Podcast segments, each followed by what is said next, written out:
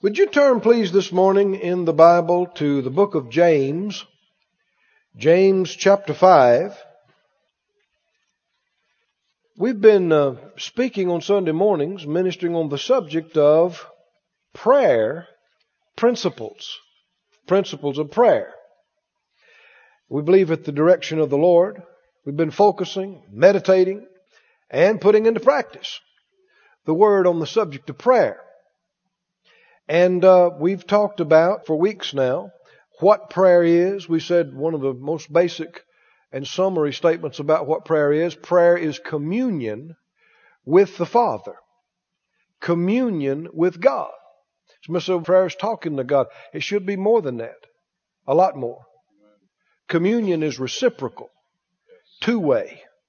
Prayer should be, for a modern word, interactive. Right?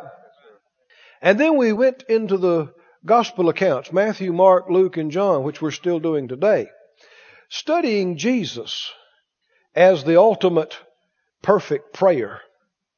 How many believe that you don't find a better prayer than Jesus? Amen. Right? I mean, he's the example. And we committed, before we got into the study, that ever how the Lord has taught us by word or by example to pray, that's how we're going to pray. Right?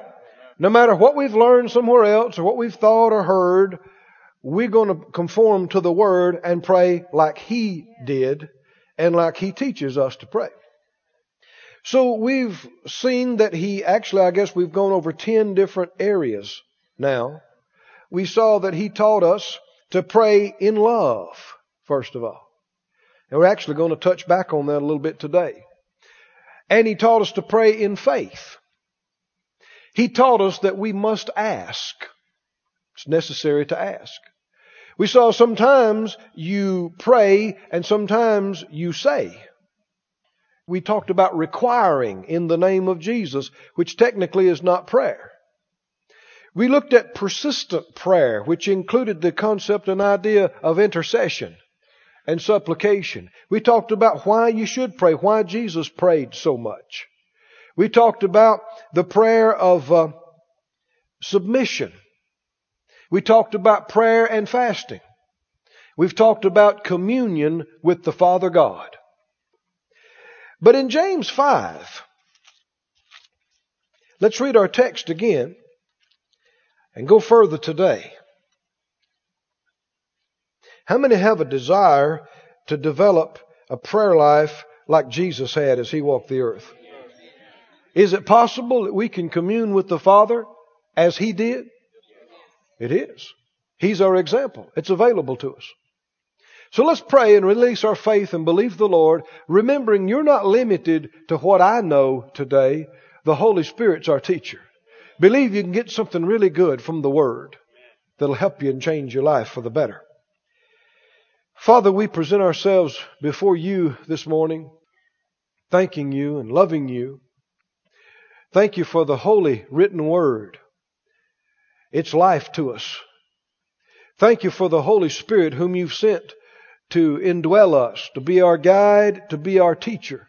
We look to Him and yield to Him. Give all of us eyes that see, ears that hear, and a hearing and an understanding and receptive heart.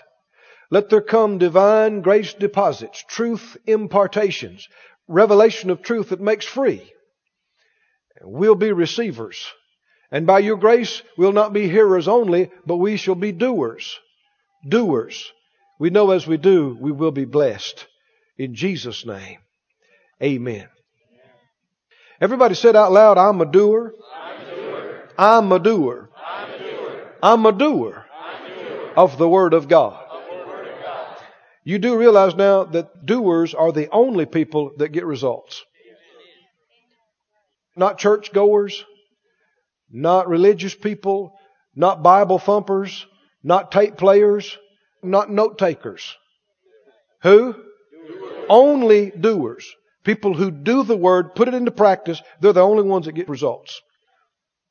James 5, let's read, please. James 5 and verse 13.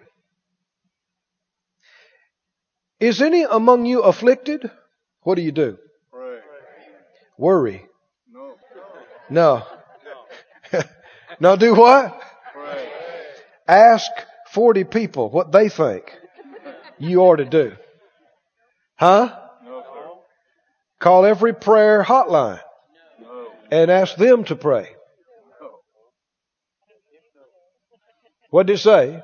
Pray. If you're going through a trial and test, you pray. Right? Well, you got a whole lot of folk that want somebody else to do their praying and believing for them. But it just doesn't work. We can help each other. You know, how many understand I can't get saved for you? You can't get saved for me. And there's a whole lot of other things like that. Now you're going through some trials and tests? Pray. Is any merry? What do you do? If you're given to song and you have a good voice. What? Now is this for everybody? People who can't carry a note in a bucket can sing too. Right? Every, I've had people tell me, oh brother Keith, I can't sing. Not true. Everybody can sing. Everybody. Not everybody should be given a microphone on the platform. Not everybody should record. But everybody can sing. And if you never sing, you ought to step up and obey the Bible. The Lord does something good for you. You know, yes, it's great to say, thank you, Lord. Thank you, Lord. But go ahead and step up. Are you merry? Are you happy? God's done something for you? Break out into song. Everybody. Your children, your spouse should hear you singing praises to the Lord. Did you hear me?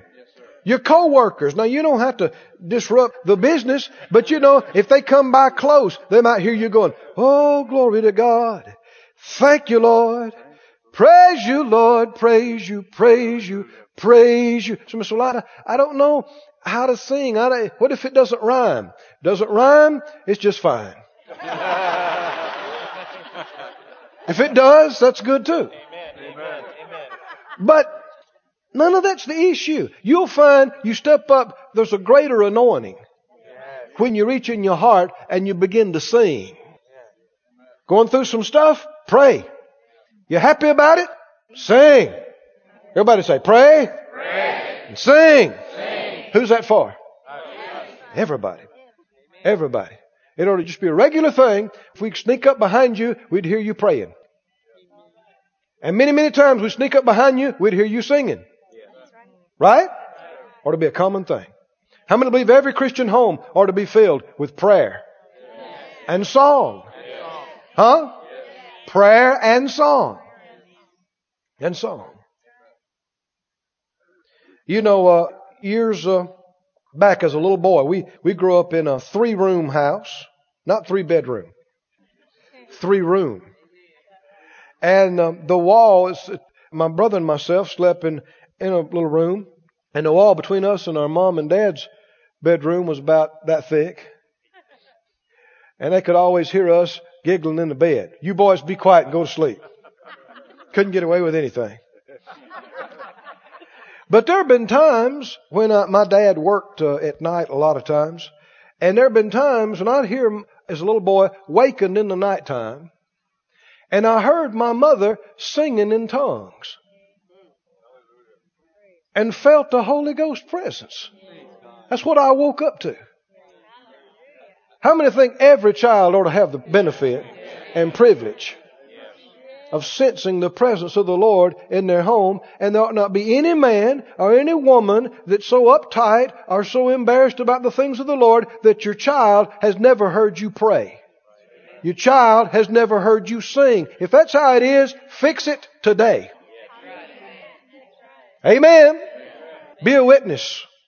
Be a witness. Sing and pray. Is any sick among you? Let him call for the elders of the church. Let them pray over him, anointing him with oil in the name of the Lord. And the prayer of faith. Is he talking about prayer in this passage?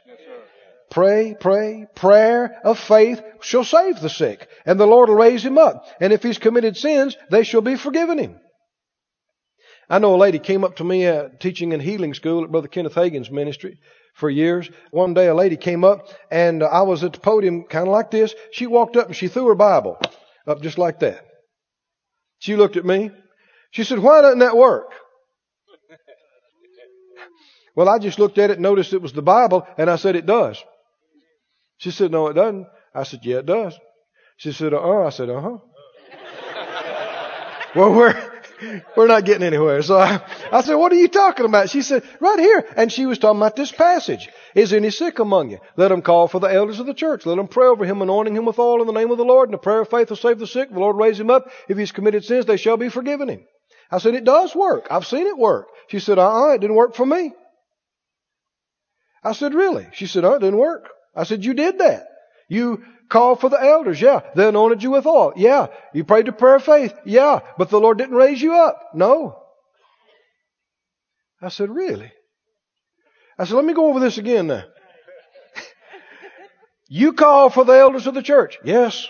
They prayed over you.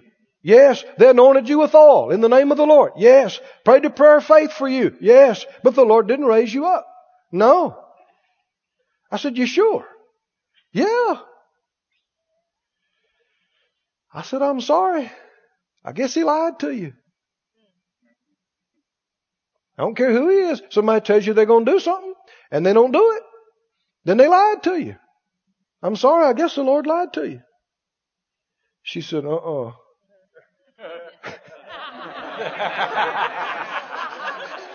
she said, God can't lie. I said, that's what I thought.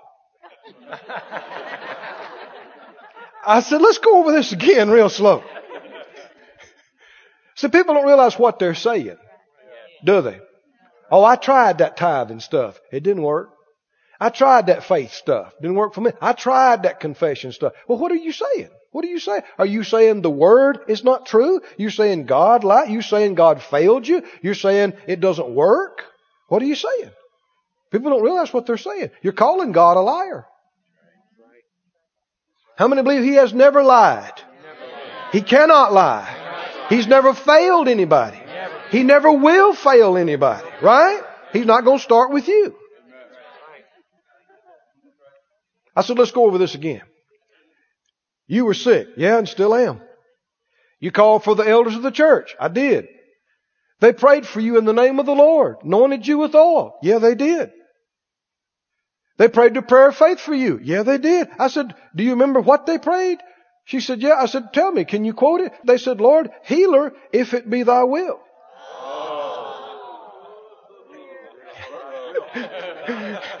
well, that's obvious to you because you've been, you know, you've been hearing about these things. But I said, dear sister, I said, that's not the prayer of faith. She said, it's not. I said, no. I said, you can't be in faith and you don't even know what the will of God is. So I began to tell her that and she began to see it and thank God she stayed and was healed. It didn't happen that day, but over the course of the next few days, she just stayed. From then on, she was there on the front row with her book and her pen. She said, I gotta learn what this prayer of faith is. I said, yeah, you do. Come on in here. Sit and stay with it. And she got healed. Glory to God. Got healed. Thank you, Master. Well, he goes on to say, verse 16, confess your faults. Or another translation says sins, one to another, and pray one for another that you may be healed. The effectual, fervent prayer of a righteous man avails much. Elijah was a man subject to like passions as we are, and he prayed earnestly that it might not rain, and it rained not on the earth by the space of three years and six months. And he prayed again, and the heaven gave rain, and the earth brought forth her fruit. He said, Elijah, you know, he was a man just like us.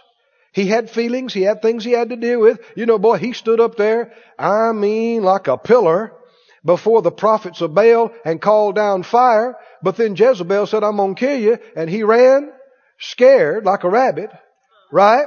Crawled up under a tree and said, Oh God, kill me. I'm the last one. He said, No, you're not. I got thousands that have never bowed their knee to Baal. He's a man like us, right? But he prayed And the very atmosphere, the heavens, if you will, were changed. I mean, the cycles of things in the earth were changed. It didn't rain. Then he prayed again and it was changed. And the rains came and nature was altered and affected because a man prayed. How many believe that is still true today? Proper prayer, scriptural biblical prayer, faith prayer can affect changes in the earth. Right? How many believe that? There's a lot of people don't pray because they're not convinced it'll do any good. But friend, when you understand, when you find the truth, you realize things can be changed in the earth.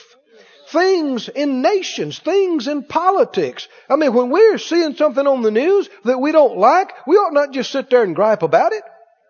We ought to do something about it. People think, well, what can I do? I can't do anything. Yes, you can. Yes, you can. You can pray about it. And God will hear. Hallelujah. And things be changed. Well, now notice something specific he said. He said, confess your faults. Everybody say faults. Now that's also sins. The ASV says sins. And pray one for another. Is there an area of prayer that's important concerning sins and people's sins and people's faults and mistakes? Skip on down to the 19th verse. All this goes together. Verse 19. Brethren, if any of you do err from the truth, and one convert him, let him know that he which converteth the sinner from the error of his way shall save a soul from death and shall hide a multitude of sins. Did you hear that last phrase, hide a multitude of sins? Do you know that all the sins that people have received forgiveness for through the blood of the Lamb, that those sins are gone forever? They're never coming up. In eternity to come, nobody's ever going to know how you messed up.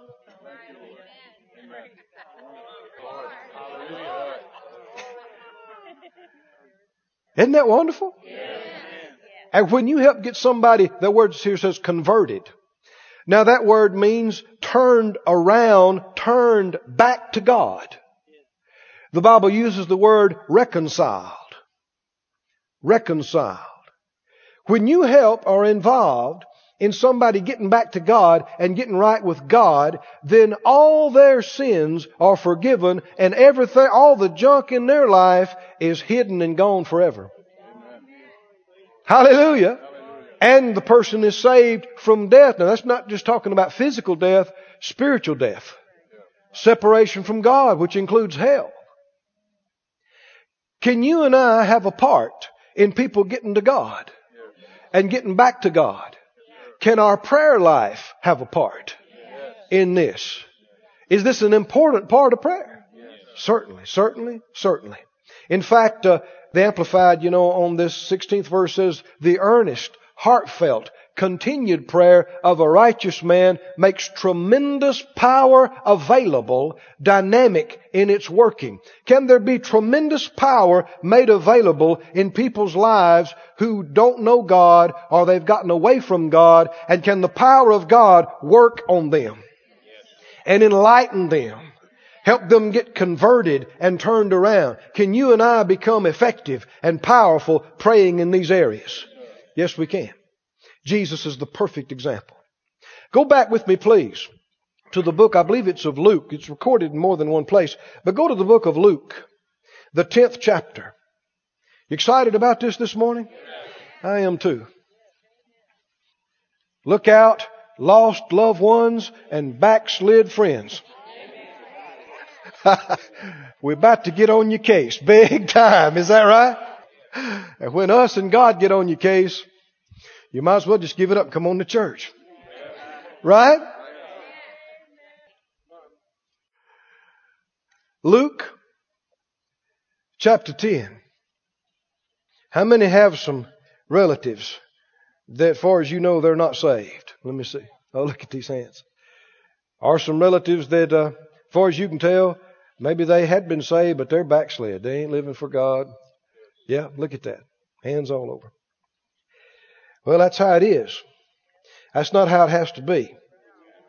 In Luke 10, let's talk today about what we can do. In Luke, the 10th chapter, Luke chapter 10, are you there?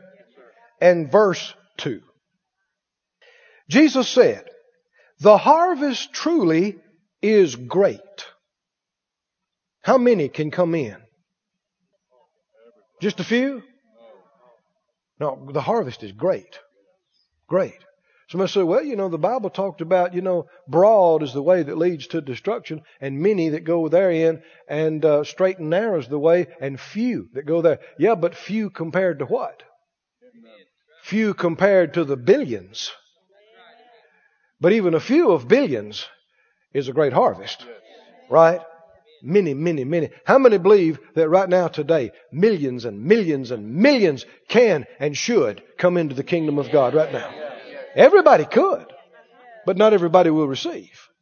But how many believe that millions and millions and millions are just ripe? They're ripe. They heard the right word today. If it came the right way, they're just ripe to respond and receive. He said, the harvest truly is great. It's big. But the laborers are what? Few. Is this true? The laborers are what? Few. Well, I've heard people imply we had too many preachers already. Huh? That was kind of weak. Did you hear that? A lot of folk are like, yeah, I think so. I think we got too many preachers as it is. Well, preachers are not the only ones who are laborers. Right? But do we have too many preachers? No, we don't. Jesus said there are what? Few. We could use a lot more.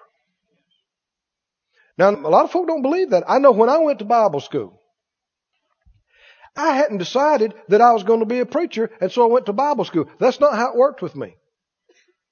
I was going to be a fighter. what are y'all laughing about? That was my aspiration. I wanted to be a full contact martial arts champion. That's what I wanted to be. And I trained night and day for it. And God got a hold of me Thank God. Because by now, by this age, you know, I'd have had a lot of broken bones and a lot of, you know, even when you win, you get hurt. And uh, this is so much more fun. How many believe God has a better idea than you do about your life? That's why you don't tell your children you can do anything you want to do when you grow up. Don't tell them that. Because it's not true. Did you hear me? You can be anything you decide to be. You can do anything you decide to do. No, that's not true. What you're supposed to be, what you're supposed to do, has already been decided for you. Did you hear me? It's not for you to decide what you want to be and do. It's for you to discover what you're ordained to be and do. And God has ordained that His people be in all walks of life. Doctors and lawyers and, and mechanics and nurses and people in every area to represent Him. Amen. Right? Amen. Find out what you're called to be ordained to be. And so all Phyllis and I got in our hearts that we were supposed to go to Bible school. I thought I'd go one year and then I'd go back home. And maybe resume my uh, fighting career. That's all I knew. But as the time went on, I began to see God had something else in mind. And it began to dawn on me. In fact, I came home after a few months. A gentleman, pastor at the First Baptist Church in town, asked me would I come speak for him. And I said, sure. Of course, I'm just like six months in Bible school, maybe. I'm green as can be. And prior to this, I was a fighter. I could kick you real hard, but I couldn't preach to you. and uh, I'm driving around town that Saturday. I'm supposed to speak at that church Sunday. I'm driving around town. And on the radio comes an advertisement for the First Baptist Church. Come here, Reverend Keith Moore at such and such Baptist Church, you know, 10 o'clock in the morning. I about run off the road. I thought, Reverend Keith Moore? My Lord, I'm a preacher.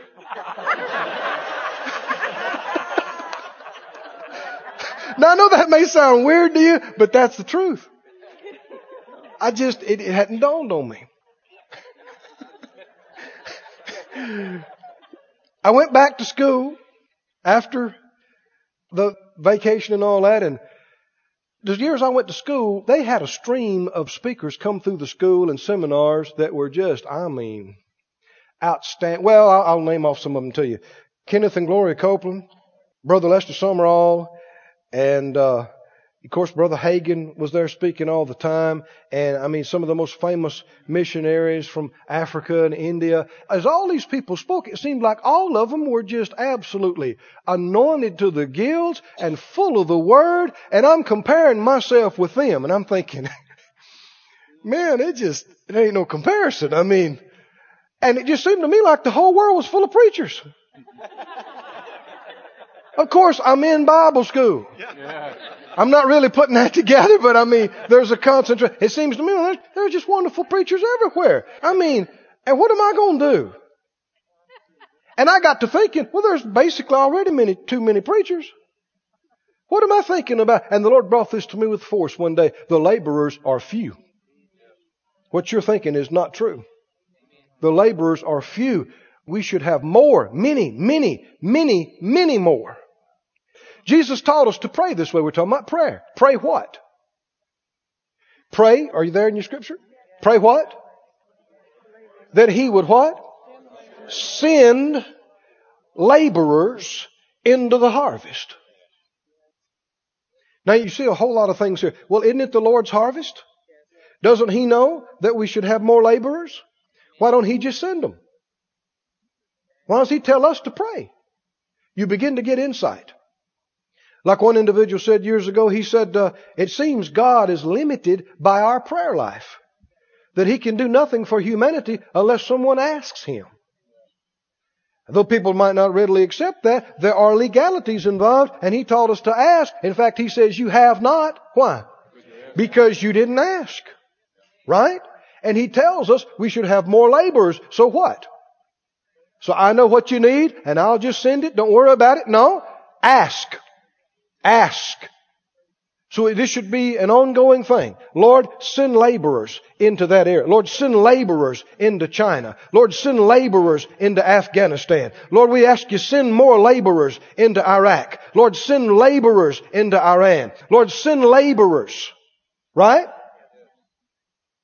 We ought to pray that God would send laborers and we ought to volunteer that we are laborers. We ought to believe that God answers our prayers by sending laborers across the paths of our loved ones and friends and just strangers that we've met. Because not everybody's ready for you. Did you know that? You are just not everybody's cup of tea. And I am not everybody's cup of tea. I told it a while back. We were at uh, uh, one of the Copeland's conferences. And uh, somebody right before had told me, you know, they love Brother Copeland, but they really like to see me. One guy said uh, his wife really loved me and didn't want to watch any other preacher. And then we didn't go around the corner good until this lady came and said, "Oh, I saw you on Brother Kenneth." So my husband likes to watch you. Now she said, "Now I'm not much on you." but he likes you pretty good. Well, thank God there's more than one vessel. Right? Because some people, they'll hook up with certain individuals and ministries and others they don't. You know, if there are certain ministers that really minister to you, well, don't just set them on a pedestal and say, well, they're the best, they're better than everybody else. No, no. You're supposed to be hooked with them. So you're graced to hear and receive from them. That doesn't mean everybody else is substandard and inferior to them. Did you hear me? That's just where you're supposed to be hooked. And of course, you're going to receive, if you're where you're supposed to be hooked, you're going to receive through those ministries unlike any other. And thank God for it. But there are labors, there are times that if you're dealing with somebody and you can tell they need to get back to God, they need to be converted, they need to get saved or they need to get back to God, but there'll be times you can tell I am not the one.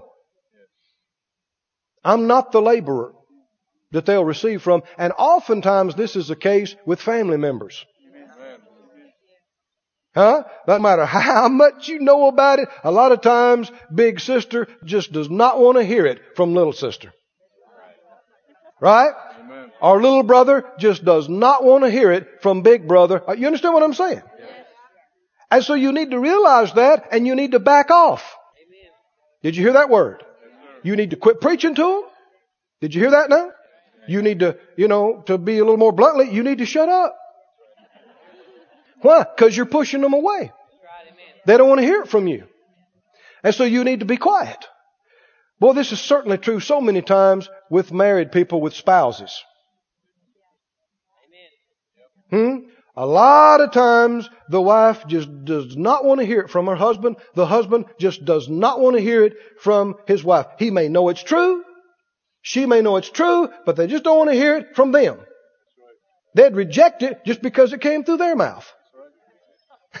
Even if they're in their heart, they knew it was true. So have some wisdom in the Holy Ghost. And be led and know that there are times when you just need to smile and just love them, but you know you're not the one. And you just walk away and say, Lord, send a laborer across their path, somebody they will listen to. There's somebody that they'll, have we digressed or are we talking about prayer? To my prayer. There's somebody they'll listen to. Now this is effective prayer instead of just saying, Oh God, please save my sister. Save my sister, please. And just praying that for 30 years. Oh please God, save my sister. He has already done everything that's necessary for your sister to be saved. Amen. Right? Jesus has borne her sins. He's carried the punishment. It's been done. He doesn't need to do something else to save the people. The people need to receive Him. They should be enlightened to their need of salvation. Right? The Bible said in 2 Corinthians 4, the God of this world has blinded the minds of them that believe not. So here's how we'd pray. Now you're awake, right? You're listening? Here's how we would pray and how we do pray and how we will pray for people, relatives, friends, strangers, anybody who don't know the Lord. As far as we can tell, they don't know the Lord. We say, Lord, we ask you to enlighten the eyes of their heart and understanding. Blindness be removed from off of them so they can see. And Lord, we ask you send laborers across their path. Somebody they'll listen to and receive from. Give them ears to hear.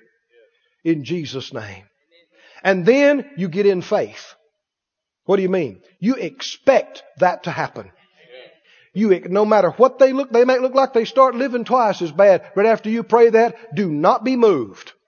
Right? You just say, thank you, Lord, that you are enlightening the eyes of their heart and mind. I thank you that darkness is broken from them so they can see their need of salvation. They can see the truth of the gospel. And I thank you for sending just the right person or persons across there. It might be a book, might be a radio program, might be TV, it might be somebody on the job, but somebody is going to be just what they're looking for and is their ears going to be attuned to hear them. And they will see their need of salvation. They'll be brought to the point of receiving Jesus. And they might say no. Did you hear me? Mr. Oh, no, no. They got a free will. The Lord's not going to make them receive Him. Mr. What do you do if they say no? You do it again. I said you do it again. You say, Lord, send other laborers across their path. Enlighten them, bring it back to, and what? He'll bring them right back. He'll bring them to the point of illumination. He'll bring them to the point of decision again. And they'll see it. They'll know they're lost. They'll know Jesus paid the price. They'll know what to do. And they could very easily receive and be born again. But they might say no. They might reject Him. What if they do? You do it again. As long as there's breath, there's hope. Right? And you keep on. And so many times, how many of you received Jesus the first time you heard Him? Look at that. Oh man. Yeah, I know. Me too. Aren't you glad He didn't give up on us? Brought us around to it again. Thank you, Lord. Glory to God. So this, do you see this side of prayer here? Praying for those who don't know the Lord, friends or foes or strangers or family, whatever. It works the same way. Lord, remove the blindness from off of their mind. Enlighten the eyes of their understanding. Send laborers. Did Jesus tell us to pray this way? Yes. Send laborers across their path. You know who they'll listen to. You know who they'll receive from. And now then you be ready to be the answer to somebody else's prayer. Right? Because there'll be numerous times somebody else is praying this kind of prayer and you show up at the right time and the right place and you are the man of the hour. You are the woman of the hour that they'll listen to. Right? And you be ready to love on them. Don't try to push anything down anybody's throat, but you're ready to love on them. You're not ashamed of Jesus. You let them see the light in you. Amen. And you're ready to lead them and to pray with them and to help them and follow up with them afterwards. Glory to God. Now look at something else that Jesus prayed that goes right along with this. Luke 22. That deals with people who don't know the Lord, who've not been born again. How many know there's another big group that need to get back to God? Luke 22 and 31. Now we're still studying the example of Jesus at prayer, aren't we? Yes, He said, pray that the Father would send laborers into the harvest. That's what we were talking about. So how many going to do that? Now, so we committed back weeks and weeks ago, Lord, whatever you say to us, how to pray and what to pray for, that's what we're going to do. How many are clear on this? He told us to pray for laborers. Right? So as a normal and a usual thing and just a lifestyle thing, you know, man, it's so wonderful that you can do this and really get results instead of just kind of doing some religious something to salve your conscience. Many times I'm traveling or I'm in and out of a situation and you see somebody and maybe you don't even meet them. Maybe you just see them from a distance, but your heart just goes out to them and you can tell they, you know, they, everything about them looks like they don't know God and they're just miserable, but you don't sense that you're supposed to try to talk to them or do something about it. You just walk on and go, Oh God, save them. No. No, be effective. Can you do something that can actually impact their life? Yes, you can. You can say, Lord, Send a labor across their path. Lord, blindness come off of their mind. Lord, enlighten the eyes of their understanding, we pray. Send a labor and then every, you might not think about them again for a month or two, but the Lord might bring them back to your mind again. And you say, Lord, I thank you. I'm in faith about that. Thank you for bringing a labor across their path. And I believe by this, we'll see many, many people in heaven. And we only saw them one time. We just came across their path. But how many believe that that's not by accident? So many times, you know, Phyllis and I the other day, something was going on, and we drove by a place just as somebody fell to the ground. And at first I thought maybe they tripped, and then I realized, no, that must have been a heart attack or something. I mean, they just dropped like a sack of potatoes, and there's people all around them just kind of gather. Well, why are we there at that time? What if the Lord deals with you, do something, then you can come over there. But a lot of times if you're a stranger, people are saying, well, what are you doing here? You know, if the Lord leads you, you do step in. But if He doesn't, are you helpless or is there something you can do? Going down the highway, brother, you can make a difference. You can pray in faith, get in faith. I mean, every time you meet an ambulance, every time something like that goes on, don't just say, oh God, oh God, wonder what happened. That does no good at all. I said, that does no good at all. Pray in faith. Immediately you see an ambulance, you see a car wreck, or you see people on the side of the road. Lord, have mercy on these people. I pray in Jesus' name. Let your hand come on these emergency technicians. Help them to do perfect work. Keep them back from making mistakes. Give them word of knowledge. Anoint them. Help them to minister to these people. Lord, have mercy on these people. Give them more time if they don't know you to come to Jesus. Lord, strengthen them. Help them. Right? Give them an opportunity to send a labor across their path.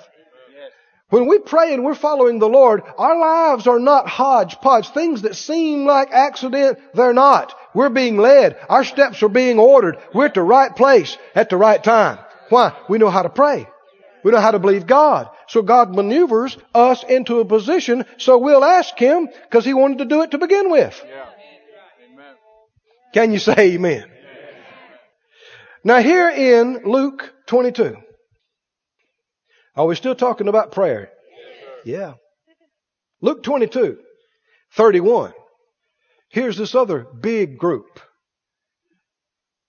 that we referred to.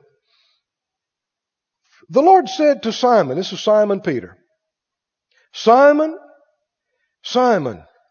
Let me give you a little heads up here.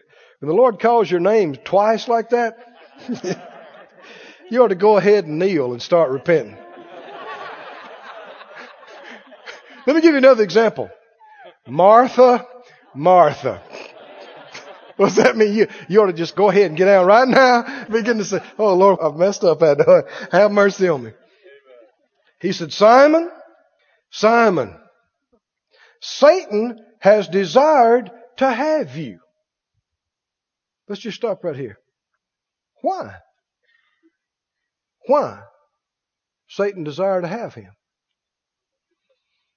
Well, now we know from having more scripture, Peter was a powerhouse.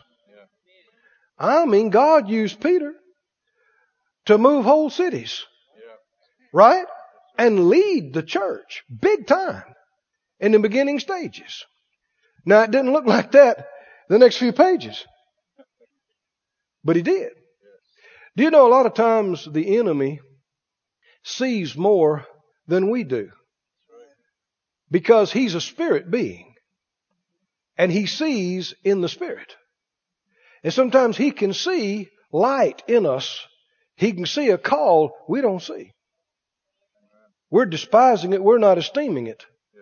But he is a firm believer in the principle that it's much easier to crush an acorn than it is an oak tree. Right? He starts on children. Especially if he sees any indication of a call of God on somebody, an anointing or grace, man, he wants that, he wants their confidence destroyed. He wants their faith destroyed. Better. It's easier to do before you get started because the further you go and the more God does for you and the more victories you have, you get harder to deceive in these areas. But Jesus said, uh, Simon, Satan really wants to destroy you. Now that shouldn't scare us. It should make us sober minded to see that we don't open the door. But the devil cannot just come in and destroy at will. Did you hear that now? Elsewise, he wouldn't be saying he's desiring it. He'd have just done it. Reminds you of Job, doesn't it? Like we said Friday night, you know, the devil hates righteous, godly people. Why? Because they influence other people in the earth for God. He hates it. If there's anything he might hate worse than a righteous man, it'd be a rich, righteous man.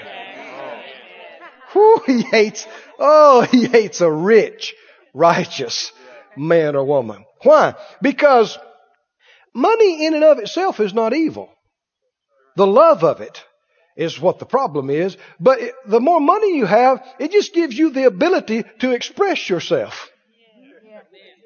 Right? If you're a bad person, you can be bad big.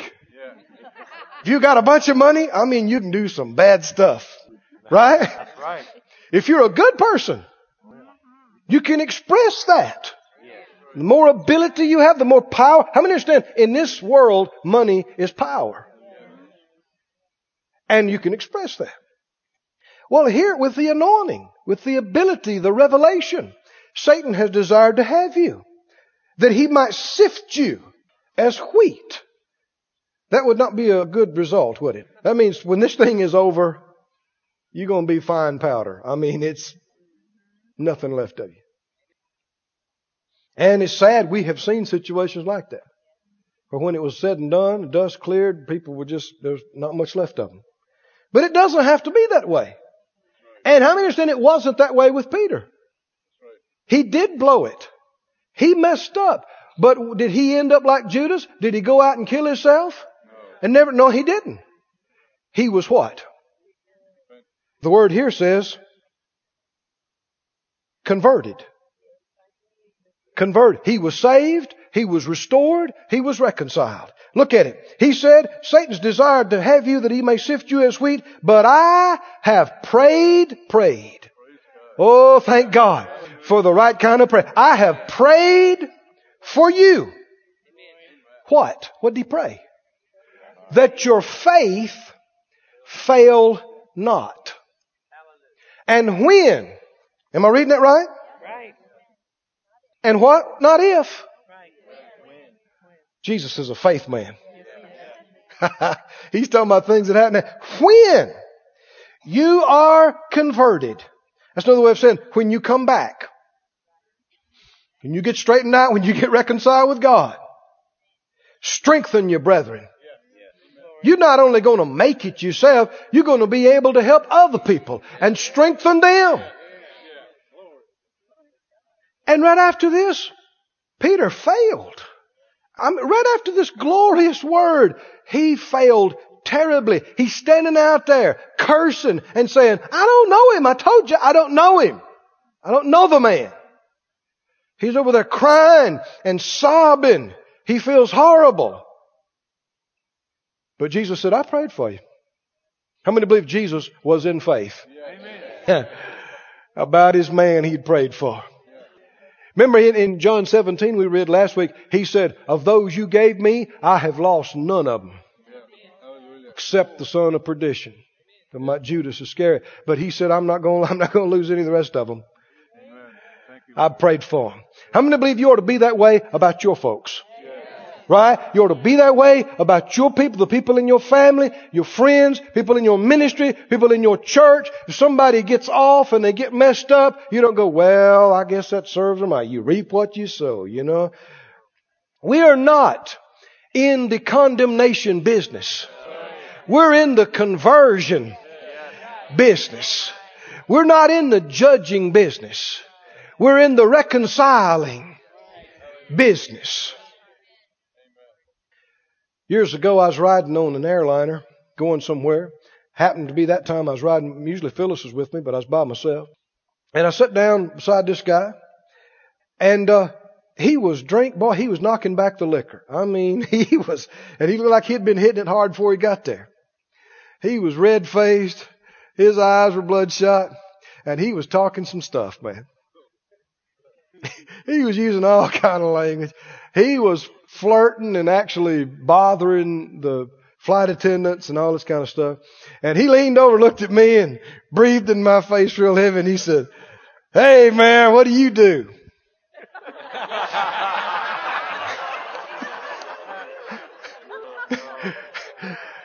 and I told him. And it changed the complexion of the, of the situation. He stopped. He kind of sat there looking at his drink. He said, Is that right? I said, Yeah. He said, You know, my mama raised me better than this. He said, I know I ain't supposed to be talking like this and act like this and he drinking this stuff like, you know. And he's waiting on me to jump on the condemnation wagon. Are you with me now? He's waiting on me to go, yeah, you know better than this. Sorry, rascal. Such language. Such carrying on. What's wrong with you? God's going to get you. See, that's what people expect out of preachers and out of Christians. And so all too often, that's what they get. Condemnation. Judging. That's not our ministry. That's not our call. What's our business? Reconciliation. What's the big problem? Is the big problem this man's vocabulary? Is that the biggest thing? How many? There's nobody in hell for cussing. Hmm. No. Ain't nobody in hell just because of cussing. Is the biggest problem him womanizing? Sleeping with everybody he can find? There's nobody in hell just because of adultery or fornication or homosexuality or lesbianism or being a pedophile or anything like that. There's nobody in hell just because of that. Did you hear me? No. There's nobody in hell because of being a murderer or a liar or a thief. The Lord has already paid for all of these sins, hasn't He? The Lord has, uh, that's why He hung on the cross. That's why He paid such an awful price. He was paying for adultery. He was paying for all of this stuff. He was paying for murder. He was paying for lying. He was paying for all of that. So anybody in hell, they're not there because of that sin. They're there because they wouldn't receive Jesus. They're there because they wouldn't receive what's already been bought and paid for. So the sin is not the issue. Jesus has taken care of the sin problem. We ought not just be preaching against sin. We ought not be judging folk about sin. It's not the issue. Sinners sin. That's what they do. Right? That's why they're sinners. If they didn't sin, they wouldn't be a sinner. There's a friend of mine from Europe. He did this in his church one day and I thought it was real humorous. He put some plants in the church. He got some folk off the street. He got some gals with bright orange hair and mini skirts and too tight of clothes. He got some guys uh, that were smoking and cussing and, and doing a bunch of stuff. He put them in the, uh, just caught them off the street and put them in the bathrooms and, and they came in and sat down by the people and he got up and took his pulpit and he said, what we need in this church is more short skirts and cussing. we need more smoke in the bathrooms and more drinking in the parking lot. people looked at him like, what has happened to our pastor? And they're kind of sliding down the pew from some of these folks.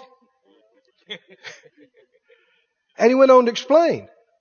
What do you mean, Pastor? Sinners. We need sinners.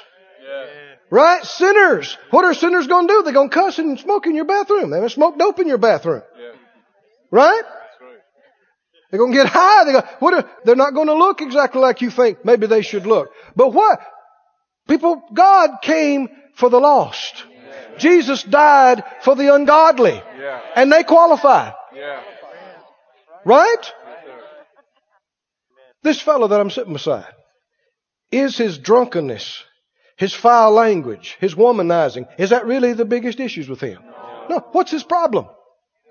Doesn't know God. Right? It's about relationship. He does not know God. So me talking about drunkenness, me talking about adultery is missing the mark. Right? Do you see how many people do it though? They just miss the mark. Christians, they ride their loved ones about their lifestyle. And it's not the issue. You get people to God, they get to loving God, they get to growing up in God, this stuff will just begin to fall off. It'll just begin to fall to the side. Let God deal with them as they're able to handle it. And they'll grow. And I, he's waiting on me to jump on the condemnation bandwagon. He said, yeah, I know. Mama raised me better than this. And he got quiet. He just kind of sit there with his head down. I said, brother, that's not really the issue. None of that.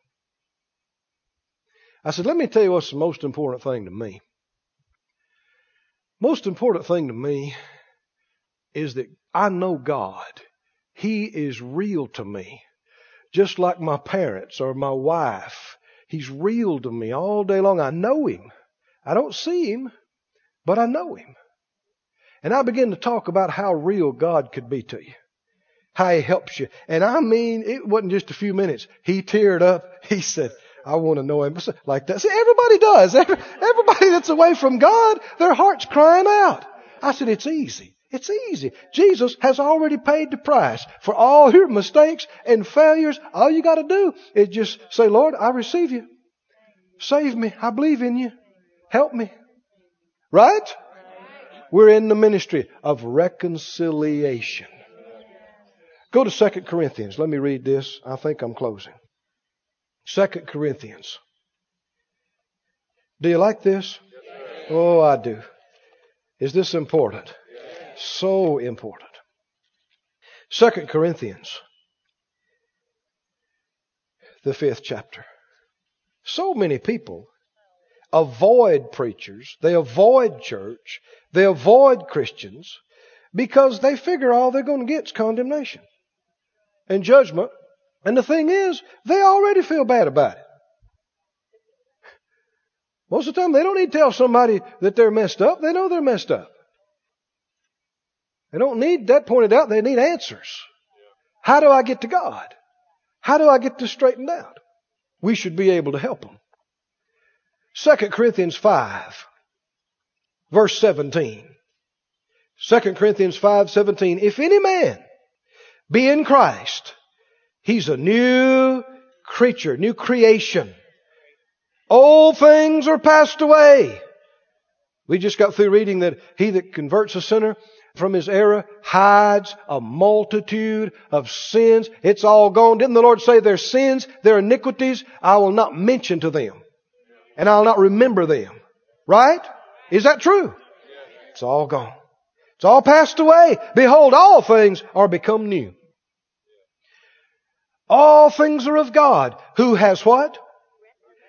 reconciled us to himself. See, we were at enmity with him. We were out with him. But through Christ we've been reconciled, made at one, restored to harmony and peace with God. He's reconciled to himself by Jesus Christ and has given to us what? What do we have? Is every Christian called to this ministry? Somebody say, well, I don't know that I have a ministry. You got one right here. Every believer is supposed to be in this ministry. The ministry of reconciliation. Amen. We've talked about this before. You just show people that you care. Be a friend to people. Don't try to preach. Don't try to push scriptures off on them. Just be a friend. Show them you care. Be a, help them. Love on them. Get in your pocket. Buy them some new clothes. Make a payment for them. Do what the Lord, you understand what I'm saying? Love on them. And be a friend. Because so many times people, the friends they have are not real friends. They're fair weather friends. I mean, they're there as long as you got money, as long as you'll help me party. And, and when the drugs are gone, they're gone. The money's gone, they're gone. They don't have real friends. But when they find somebody that'll love them, not because what they can do for them, but just love you because I love you. And ask nothing in return. Nobody's got too many of those kind of friends. Right? And after a while, they'll begin to know, why are you the way you are? Why is your home and your marriage, and you can introduce them to your best friend. Right? Who is the reason why you are the way you are. That they could be reconciled. He's given to us the ministry, ministry of reconciliation, to wit that God was in Christ reconciling the world unto himself, not imputing their trespasses to them, and has committed to us the word of reconciliation. We got the ministry of reconciliation, and we've got the word, the message of reconciliation. Now then, we are ambassadors for Christ. We're His representatives as though God did beseech you by us, we pray you in Christ's stead, be ye reconciled to God. For he made him to be sin for us who knew no sin, that we might be made the righteousness of God in him. What would Jesus say to him? Uh, sitting on that, uh, that airliner, and that man sitting there, you know, drunk and cussing. If Jesus was sitting in that chair, what would he have said to him? What did Jesus say to the woman at the well? Here's a woman whose life is a mess. She has been married and divorced and married and divorced and married and divorced and married and divorced and married and divorced and living with somebody now. She's not respected, but she's at the well at the wrong time of the day probably. Why? Because of embarrassment and other women don't fellowship with her. Jesus didn't talk to her about that. What did he talk to her about? Living water. Living water. What is that? Being born again and drinking the water of life. Right? Is that reconciliation? Getting to God. Getting to know Him. Getting fellowship with Him. That's our ministry. That's our message. Right? Now I know maybe I'm sounding redundant, but listen friend, stop preaching condemnation. Stop judging. Stop harping on people about their sin. Stop. Somebody say, well, it's sin. Yeah, it is. Haven't you ever sinned? See, people, well, I've never done that. Is it so different in God's eyes? If you've failed, if you've missed it, you've sinned. You ever heard people say, how could they do that? How could they do that? Well, how did you? Acting like you've never sinned. You know exactly how they did it. You've done it many, many times. Right? Don't be a hypocrite. Sure you know. No. Somebody said, well, I'm not blind. I see it. Well, sure you do, but you're not supposed to call everything you see. You're not supposed to talk everything you know. When you really walk in love, people will think you're naive. I've had people ask me before, they say, Brother Keith, didn't you see that? That guy that was talking to you, didn't you see that? I said, what? They said, well, he was doing this and he was doing that. I said, really? sure, I saw it. What does it matter? People think they have the gift of discernment because they can discern faults in people's lives. I perceive that sin. I also read about something called fault finding. And that doesn't seem to be a spiritual gift. And it's amazing that these people had turned those powerful sin discernments on theirself once in a while. They'd get a whole revelation, wouldn't they? Love covers multitude of sin. Love can just look past all the junk. I mean, it's glaring. It's all right here, but it looks past all that and it'll just push you aside and say, boy, I see a jewel in there. I see a diamond in the rough. I see somebody. How many understand the meanest, roughest person that you could talk about? Get them to Jesus.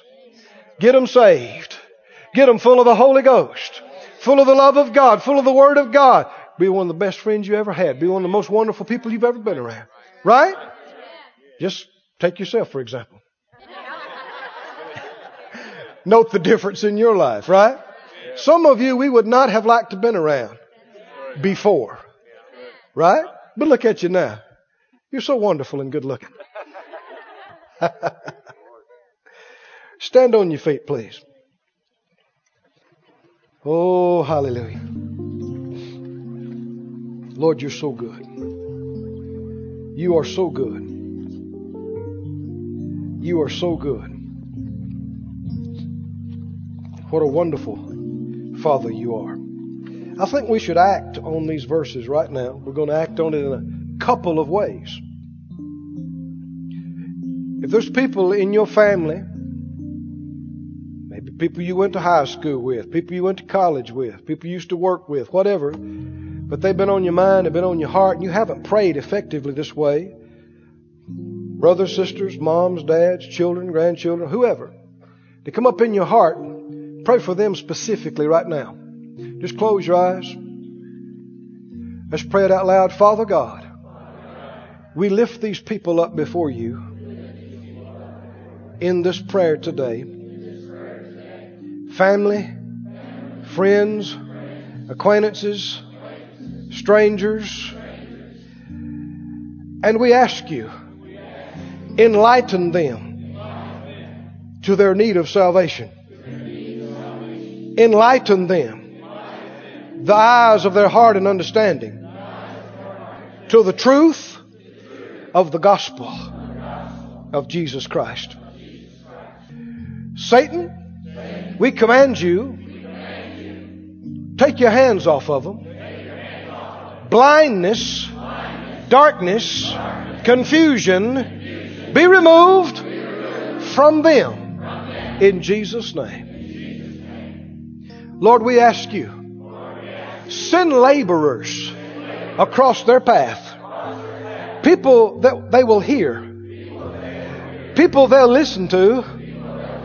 People they'll receive from. And give them ears to hear it.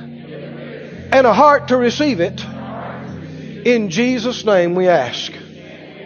And we make ourselves available to be the laborer that others have prayed for Use us as you choose, as it pleases you. Make us effective laborers in your harvest. Glory to God. Glory to God. You believe he heard that? That's important that we, we get in faith and we stay in faith, right? That means we're expecting this to happen. Every time you think about that person, you're expecting that to happen. Now, here's something else.